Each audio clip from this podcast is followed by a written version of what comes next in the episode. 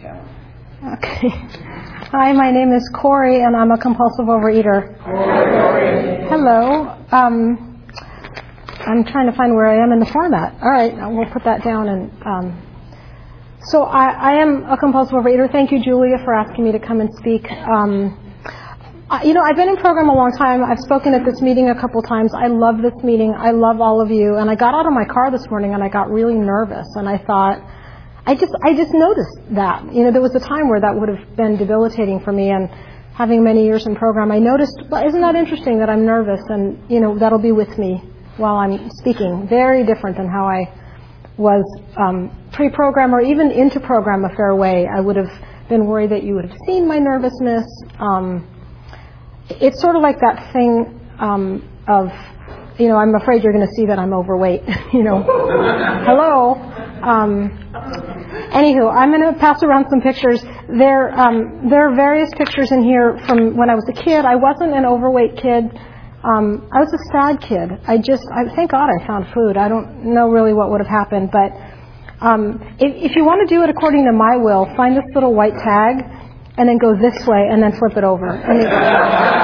If you if you want to go your own way, you're really on your own. Um, I uh, I've been in program for 26 years ish, and um, August will be 27 since my first meeting, my first program, which was Al-Anon, and then about nine months later, I got here to Overeaters Anonymous. And I always say that God works in mysterious ways because um, I uh, I didn't think I was a compulsive overeater. I thought I had a problem with willpower. I thought I was weak. I thought I was bad. I had all of these really definitive judgments about myself and my food. And um, I don't even remember having a conversation with one of my Al Anon sisters about needing to come here. But I lived in a very small town. There were two meetings a week, two meeting, two Al Anon meetings, two OA meetings in the town that I lived in, and it was. And small town culture is like like I just drove 30 minutes to come here, but the next town was 10 minutes, and that was such a schlep. So, um, so we, I had a choice of two meetings, and and I ran into a friend of mine that I knew from school, and and said something about my food. I don't remember what it was, but uh, clearly it was something about struggling with my food. And she said, "Why don't you come to Overeaters Anonymous?" And I had heard of OA, I think. Um, I definitely had heard of AA, so I knew that that was around but I, um, I, I had, I, I don't know, I don't, I, I, my first thought was the image of what I thought someone that needed something like Overeaters Anonymous would be. Um, and, and I, and I had an image. I had, I had an archetype of what that would be, and I didn't, I, I wasn't that bad. And it wasn't like my ego saying, well, I don't eat that bad because I'm better than you. It was just sort of like, I'm I'm not going to fit in there. I'm not going to. In any place where I might possibly get some help, I probably won't fit in. Was sort of my thinking, which I think is ego too in a different way. But um, I came to my first meeting, um, and and I related. I, I I had been in Al-Anon for nine months, and I really in, in those. So this is a story worth telling, um, and then I'll get onto my OA story. But I came into Al-Anon, and then my first meeting was in Los Angeles with my sister um, where I was from, and we went to this meeting, and there were a lot of famous people at the meeting, and I was at a time in my life where I was super star starstruck, and there were these famous people that were in this meeting, and they were crying, and they were getting in touch with their feelings, and I think even you know God or Spirit, whatever that is for me, um, needed me to see some people that I perceived as cool to be in a meeting I don't know. And, and now I think you're, you guys are all as cool as anybody. But I, at the time, I needed to see some people maybe that I recognized that I thought had some, I don't know, some world, political capital in the world, and political in terms of like being known or something. Um, and uh, and I and I liked what I heard in that program, and so I stayed there for nine months. In that time, I got into a relationship.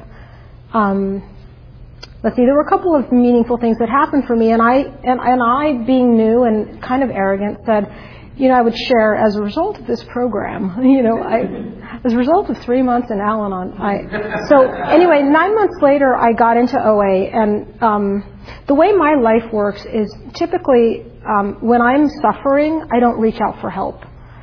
If I already have my people when I'm suffering, i will share it with you. But I don't reach out for new help when I'm suffering. So I came to, into OA when things were really good in my life. Like I, except I was struggling with food. But I mean, I, I was in this relationship that I thought was my forever and always. Not because I particularly liked him or the relationship was going well. We barely communicated, and I was too afraid to get vulnerable. But but I just figured I've got one, you know. um, danger, Will Robinson, danger. I um, and we're friends today on Facebook. He lives somewhere else, but anyway, so um, so I thought, you know, my life is fixed, and I went into OA to get my food. I thought I just have a couple more things to handle, and then once I get those in order, and um, and I and I started building community here, and I started looking at my food, and I did what I did in the world. Like I brought all my own ideas with me here. So if you do that, know that you're not the only one. Um, and and when I came in, I thought people talked about abstinence, and I didn't know what that meant, and I was a little too intimidated to ask because you all just threw it around like it was some verbiage that you know everyone else knew, and like the emperor's new clothes. Like everyone, well, everyone is abstinent. So I didn't know what that was, but I sort of thought it needed to be perfect in order for you to uh, love me and care about me and let me stay, really was my big thing. Um, and I chose a sponsor early on in this little meeting in this little town, one of two a week, um, who had been through the steps in AA. And, um, and so I started, I wanted to start working the steps, but I didn't know abstinence and I thought it needed to be perfection. I, I knew diet. I knew being on a diet and not being on a diet and that seesaw that I had been on so many times. Um, and there's a thing in the book passing around that I, uh, a little quote that I just saw on Facebook recently, which is something like, you know, I finished my seven day diet in three hours and 14 minutes. that's, that's what I knew of diets. Um, and I, um, and I, I didn't really understand the concept of abstinence. And I felt bad that I didn't understand it. And I didn't know that it's okay to be new. Like that was, that's been one of the themes in my whole entire life with everything.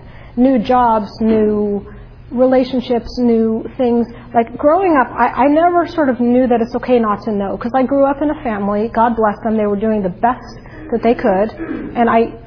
I used to believe that, and then I didn't believe that for a while, and now I'm back to believing that. Even though they did a really crappy job, they they they were they were wounded and did the best they could from their own wounds. But um, I, I it wasn't good not to know. It was really good. We we got sort of karma points in my family for for knowing how to do stuff before we ever had the opportunity to learn. So I brought that idea in here with me and I heard about abstinence and I thought, okay, I need to get abstinent so I can start sharing like all of you. And I didn't realize that that, for me, and this is just my experience and my, um, well, everything I share today is just my experience of this program. It's, it's based on the program. It's not based, I'm, I'm not going to be sharing about outside things that I've learned, but, but it's my experience and my interpretation and the way that I've been guided and led through this program. Um, and the way that I'm now guiding other people through this program as I continue to be guided and led. Um, I um, abstinence for me was a process. It wasn't. I didn't get abstinent one day, and I've been abstinent and not abstinent a few times. And I just took a candle for 23 years last December. Um, and if I, you know, I'll, I'll, get to what that is for me. Um, but I, uh, so I, I called my, and I'm going to share about some stuff that again is my experience, may feel controversial to you, but it's, it's my OA experience.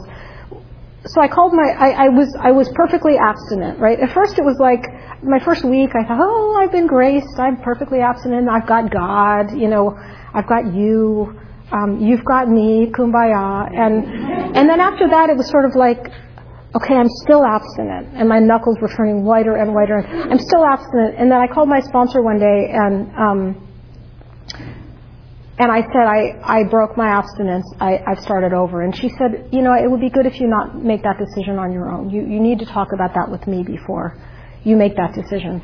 And she said, and by the way, what is it that you did that made you feel like you broke your abstinence? And I said, well, I, I had a piece of candy. And, um, and she said, and again, here's the controversial part for some people. She said, how, how did you used to eat?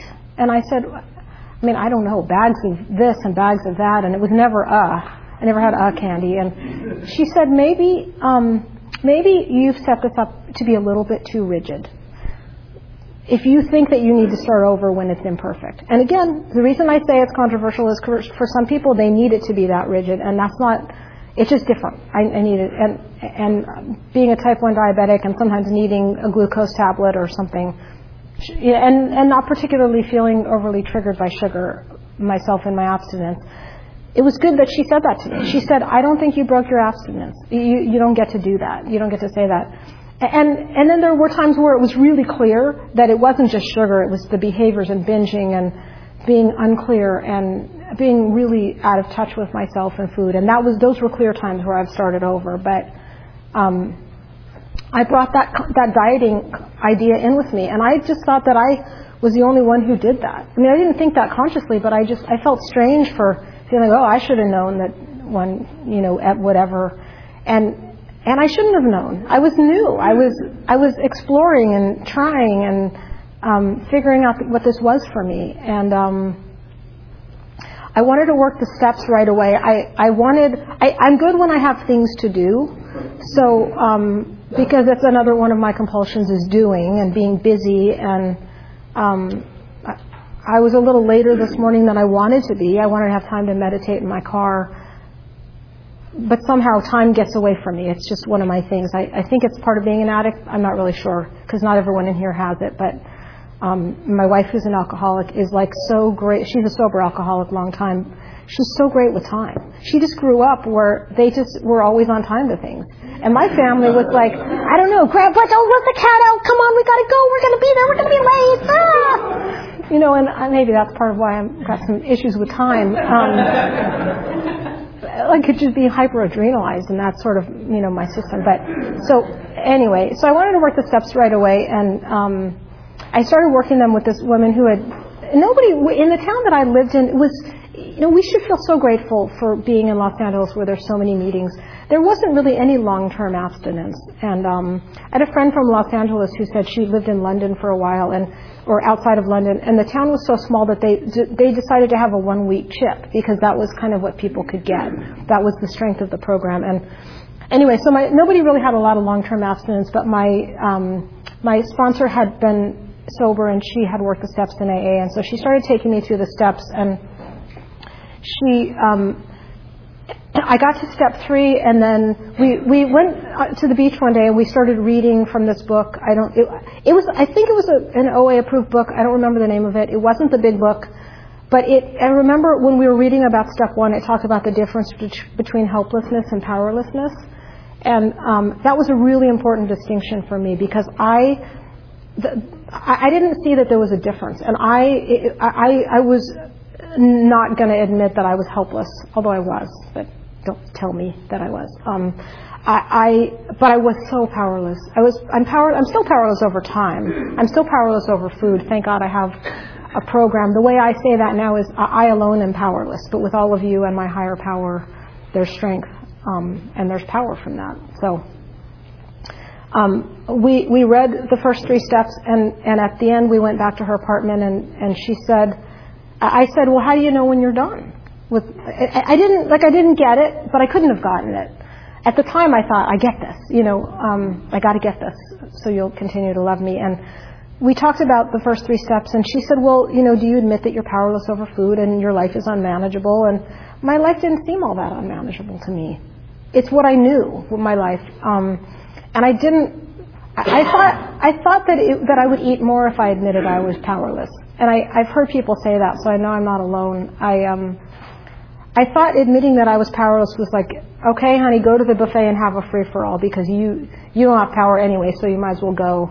I, I didn't realize the freedom in that, and I didn't, and it took me a long time to really get what that really meant for me to feel powerless over food. Um, and that that still means I get to still have a choice about my food. But I'm, you know, there are certain things. Anyway, you all you all get it. Whatever that means for you, you get that. Um, and and I, I said, yeah, I'm, I'm powerless over food and unmanageable. Sure, sure, you know, yeah.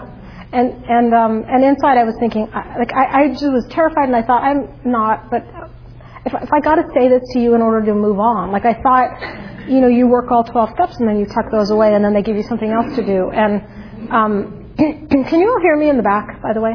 Good. Uh, and then she said, you know, do you do you think that perhaps there could be a power greater than yourself? And I was one of those people. I, I was raised um, in a religion where we practiced it very culturally and um, came to establishments like this, and um, and and I didn't I didn't believe in God. Um, I had a lot of intellectual barriers against believing in God, and um, and I don't and I don't think my family believed in God. I don't know if the people that I went to temple with believed in God. I don't know. People. I remember getting into an argument with my Hebrew school teacher once about.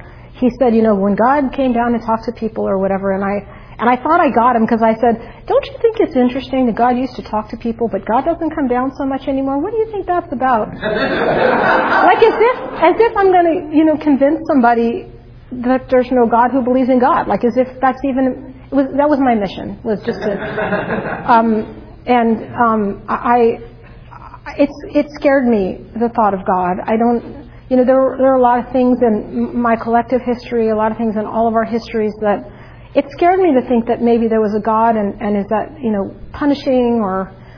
Um, I, will get back to the steps, but I, when I was new in Los Angeles, I had this amazing sponsor, and I, said to her one day, my wallet got stolen at work, and she and I said, um, I said, you know, I think God was telling me to be more careful, and she said, do you really think God's that punitive? And, I realized that's something my father would have said to me. He would have said, God damn it, Corey, why you, you should put that stuff away. But and and I and I got to really be faced with what I another opportunity to redefine my higher power. But so she said to me, "Do you you know do you think possibly that there's something greater than you that could restore you to sanity?" And I I thought, well, I'm not insane. Maybe she is insane, but I'm not. And so I said yes, and thought inside no. And then she said, "Can you can we together today make a decision to turn our will and our lives over?" And and we sat down and we did the held hands and did the third step prayer, and I was so uncomfortable. The uh, thank you.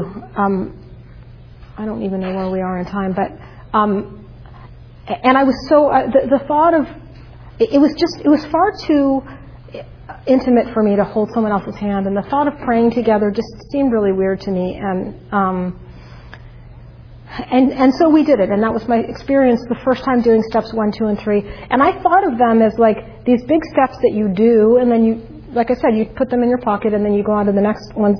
And I didn't realize, I couldn't have realized until a fair way into program that um, that those were things I do all the time, multiple times a day. I think about, you know, I'm, ooh, where I'm carrying that one again. You know, let me turn that over because I'm not doing such a great job. Or wow, I really when, when I get irritated with things at work and I think, wait, that person really needs to, ch- wait a minute, they don't need to change. I, I need to look at what is it in me that's reactive to that. You know, I mean, some people need to change. I just have to say. But generally at work, myself included in some ways, but generally at work, when I get that reactive, I could spend a lot of energy on what needs to change in them, which usually gets me more reactive. Or I could look at, wow, what is, wow, Corey, what, what in you is getting so triggered? and it's it's usually my ego. It's usually you know a, a, number one a number of my character defects. The fact that things, if you do it that way, it's not going to go. The whole project won't go according to my plan, and my plan's better than your plan. And sometimes people do things and it winds up be better, it winds up being better, or it's or not, or it delays the project by a day. But it's you know it's just not up to me. So. Um, so I started writing a four-step with that sponsor, and, and she, that sponsor in uh, Humboldt County where I lived, and she had me she said, go back to your first memory and write your life story. I, I don't recommend ever telling that to a newcomer because I, I am, not only am I obsessive and kind of perfectionistic, but it was a little too daunting for me. Like I think as a newcomer, I needed the workbook, which wasn't out yet, but where there are clear questions, and you get to you're on question 14, and you can look and see, oh look, there's 36. Okay, you know, I'm I'm a third of the way there, or whatever, and um, in the middle of that, I hit an emotional bottom. My boyfriend left me. I was graduating from college. I didn't imagine that I'd ever be able to support myself. And part of why I held on to this boyfriend was because he wanted to be a millionaire by 30, and I thought, oh, good, someone will support me. And you know, it was I was young, and it's what I thought. And um, and I didn't, And it was just a real bottom for me. What it was was an opportunity for a spiritual awakening because I, my seasons were changing or life cycle stages or whatever. But I didn't know that. I, I didn't, I mean, I suppose like a lot of people at that age where it's such a transition, I just felt like my life was over. And I thought, I don't really, how much time? Five minutes left? Okay. so anyway, so I could take you through that whole story, but it took me a long time really to understand that we're all like I, I'm I'm not as dissimilar from you as I think I am. And when I'm struggling with things, whether they're very personal to me or whether they're life cycle stages that we all go through, um, that I can share about them in a meeting. And I can share about it not only for me but for you. Maybe I've shared about things in meetings. I was in an Al-Anon meeting a while ago, and um, and some of you may know, and if not, I'll share that um, five years ago. Uh, just this past May 4th, I learned that my parents had died. My father and stepmother died. It was a murder suicide, and um, I don't know the details, but anyway, I um, I shared about that in a meeting, uh, and and a woman came up to me and she said, "I was nine when my mother killed herself. I, when my mother killed herself, and um, she said I've never talked about it, and and I and I needed to talk about it, and and I and she needed to hear it apparently." And I mean, I was sharing about it everywhere at that time, but I got to help somebody else in my struggles. You know, I mean, that's what we do here. So, um, so uh, what do I want to tell you in my last four minutes and 12 seconds? Um, so over the years, my, my food has changed a lot over the years. Um, lately, what I'm doing is uh, I'm a type 1 diabetic, as I mentioned, so I'm doing three meals a day and two snacks. There's times where if my blood sugar crashes, I need to have something. My food sponsor has me, she had me made a list, make a list of five things that are appropriate snacks when my blood sugar crashes. And I didn't think those, I, I was like, I can't narrow this down to five things.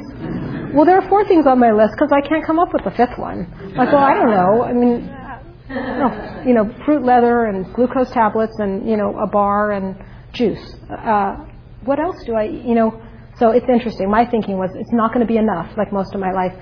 Um, uh, there are many gifts that I've had in this program. I have two nephews now who are two and six, and just the little apples of my eye, and I can be present with them. And my little six-year-old nephew is a type 1 diabetic. He got diagnosed at three, and I don't want to say that I'm a diabetic so that I could be of service to him, but how great is it that when my brother and sister-in-law have questions about blood sugar spikes or pump settings, that I can use my struggles and you know and and give them experience, strength, and hope. How great is that? Um, it's awesome, and it's nice for my little nephew. We compare our pumps, and sometimes we do like dueling pumps.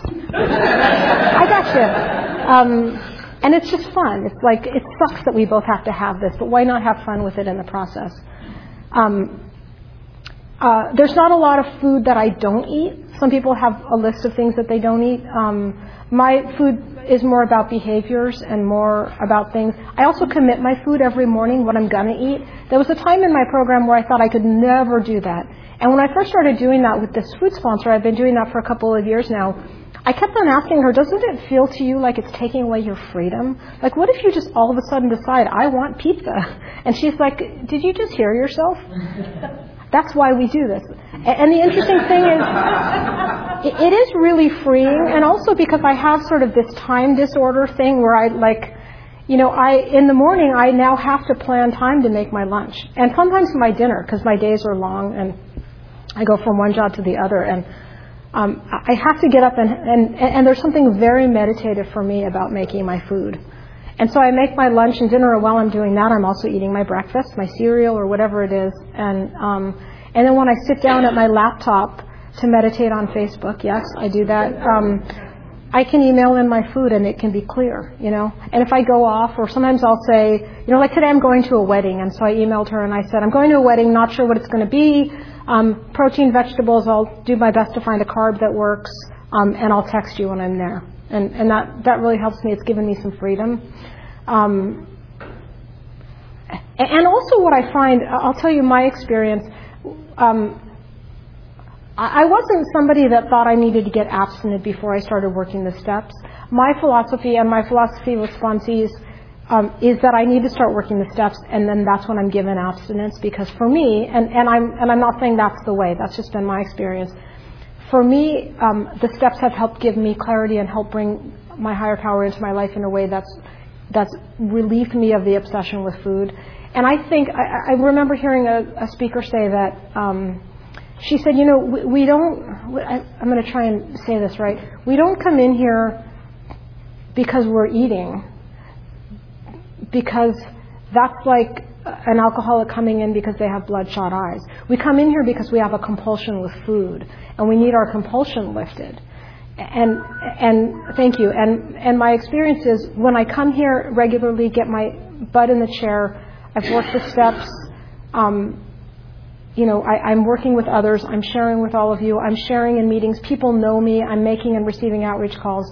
My food is cleaner, not because I'm keeping it clean, but because my, my desire to eat things that don't make me feel well or don't feed me or don't nourish me is lifted. And that's my goal, right? So then I get rid of my bloodshot eyes by working the program, but it doesn't mean that my problem is my eyes, right? So anyway, thank you.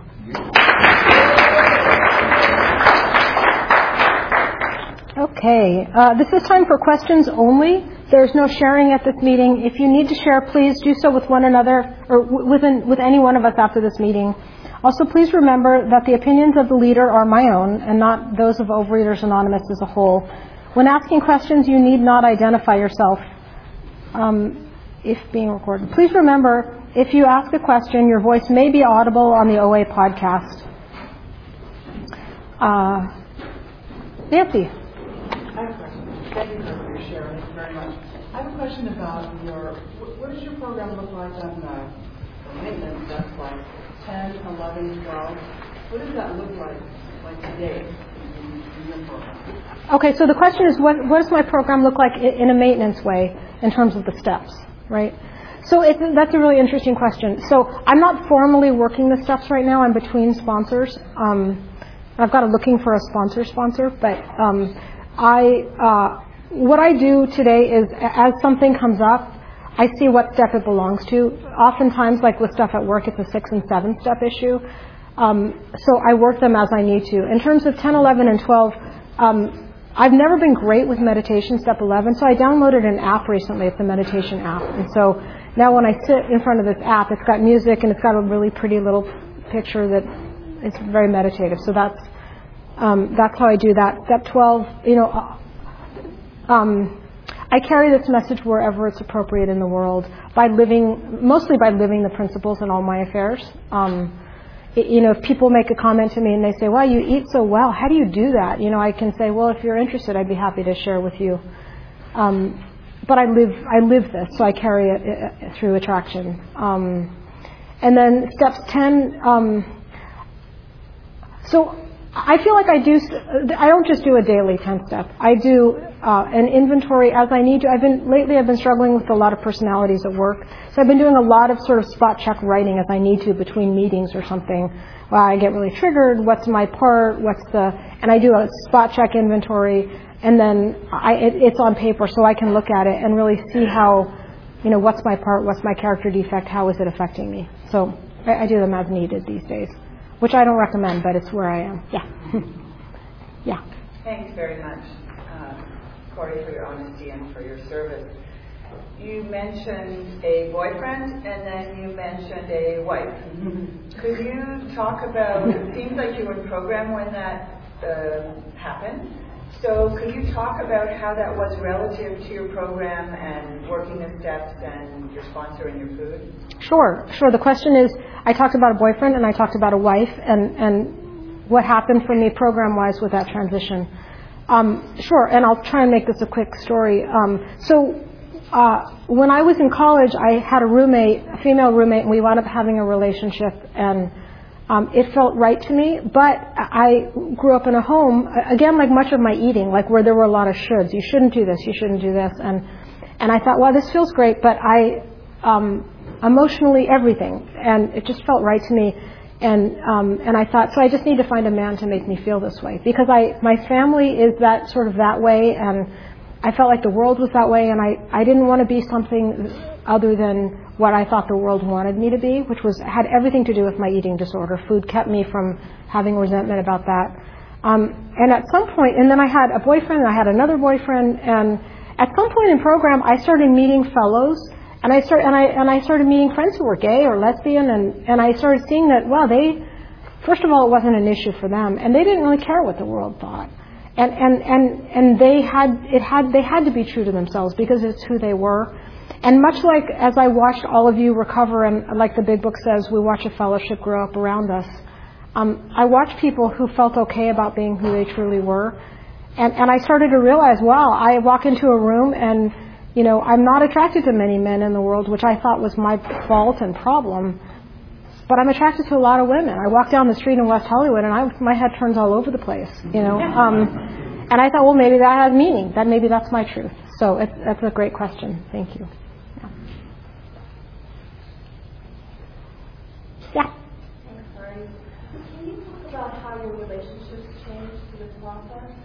Sure. Um, well, first of all, you know, thing, thing, growing up in my family, things were. I, I am so to the core a people pleaser. I, I heard someone once say they call themselves a pathological people pleaser, and that's so who I am. And so I grew up in my family where I don't think my parents were unaccepting of me as a being. I think they didn't really accept anybody. They had so much anger, and um, and I took it upon my shoulders, as I did, like a good Al-Anon, to um, to try and be the kind of person that they could be accepting of. And, I, and, and it took me a long time to realize it really had nothing to do with me.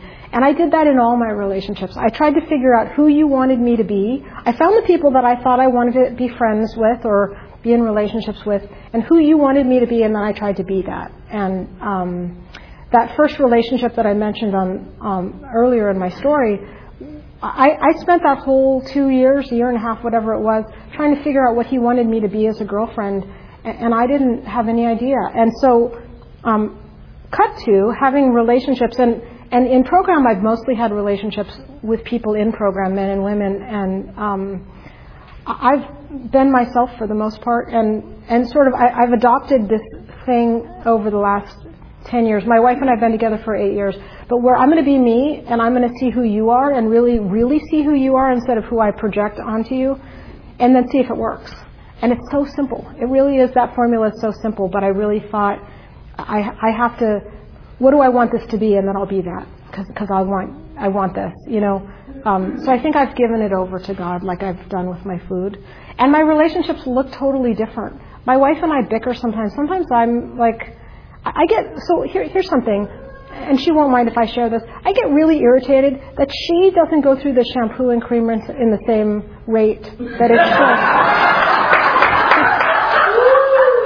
it doesn't match. When I was single, if I if the if I had used more cream rinse, I'm going to catch up by using a little more shampoo. So it, like, that's how really insane I am.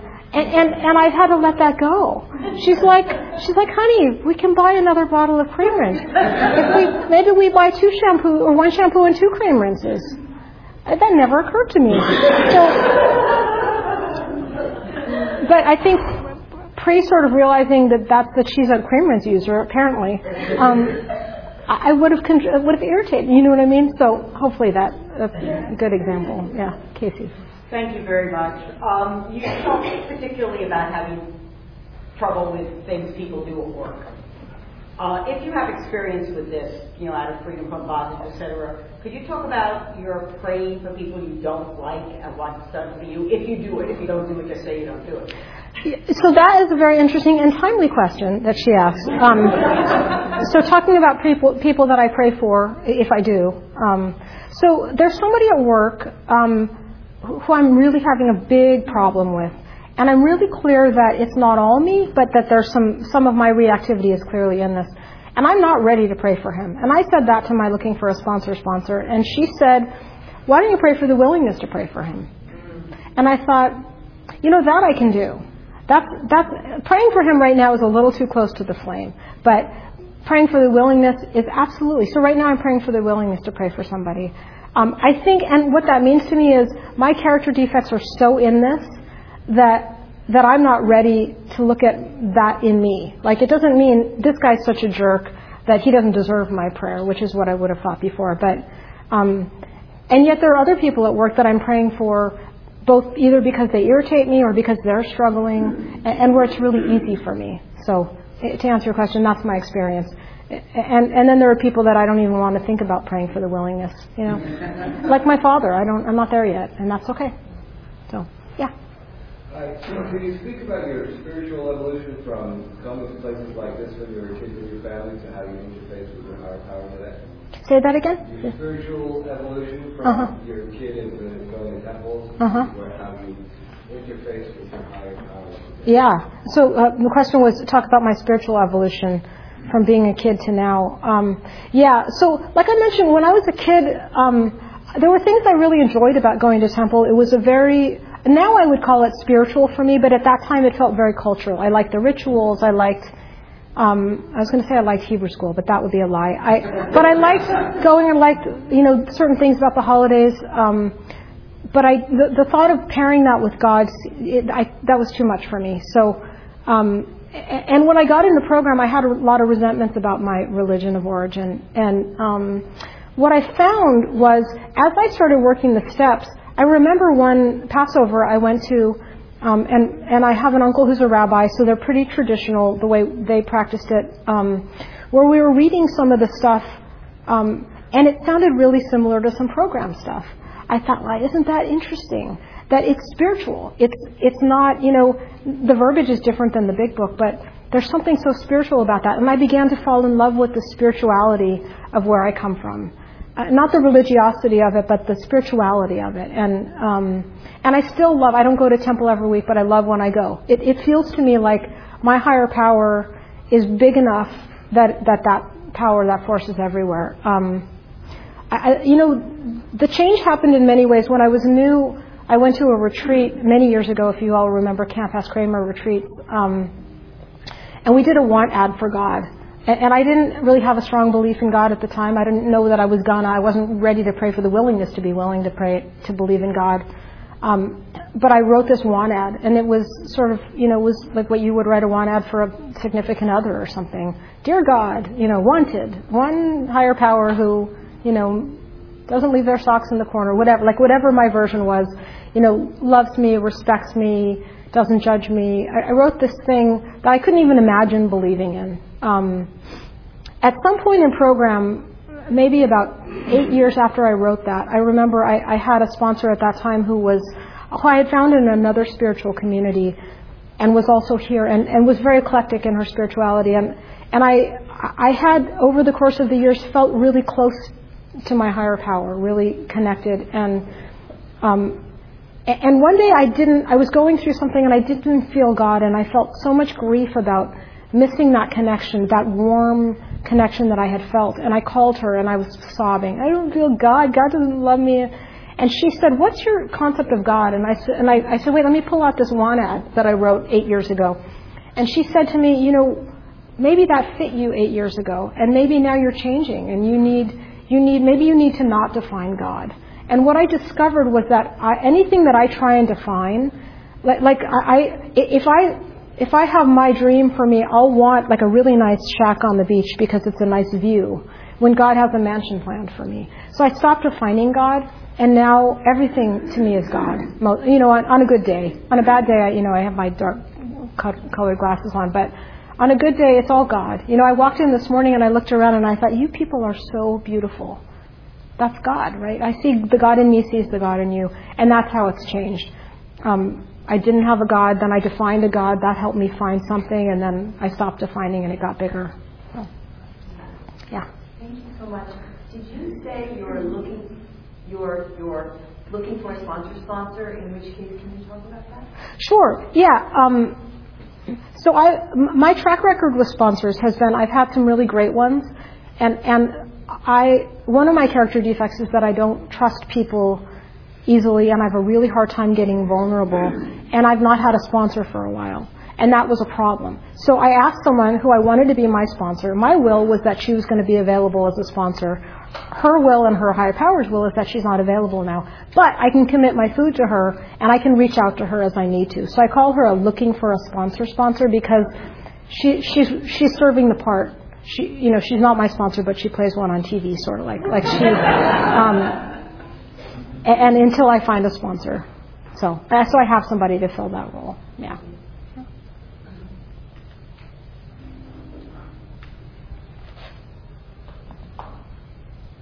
Yeah.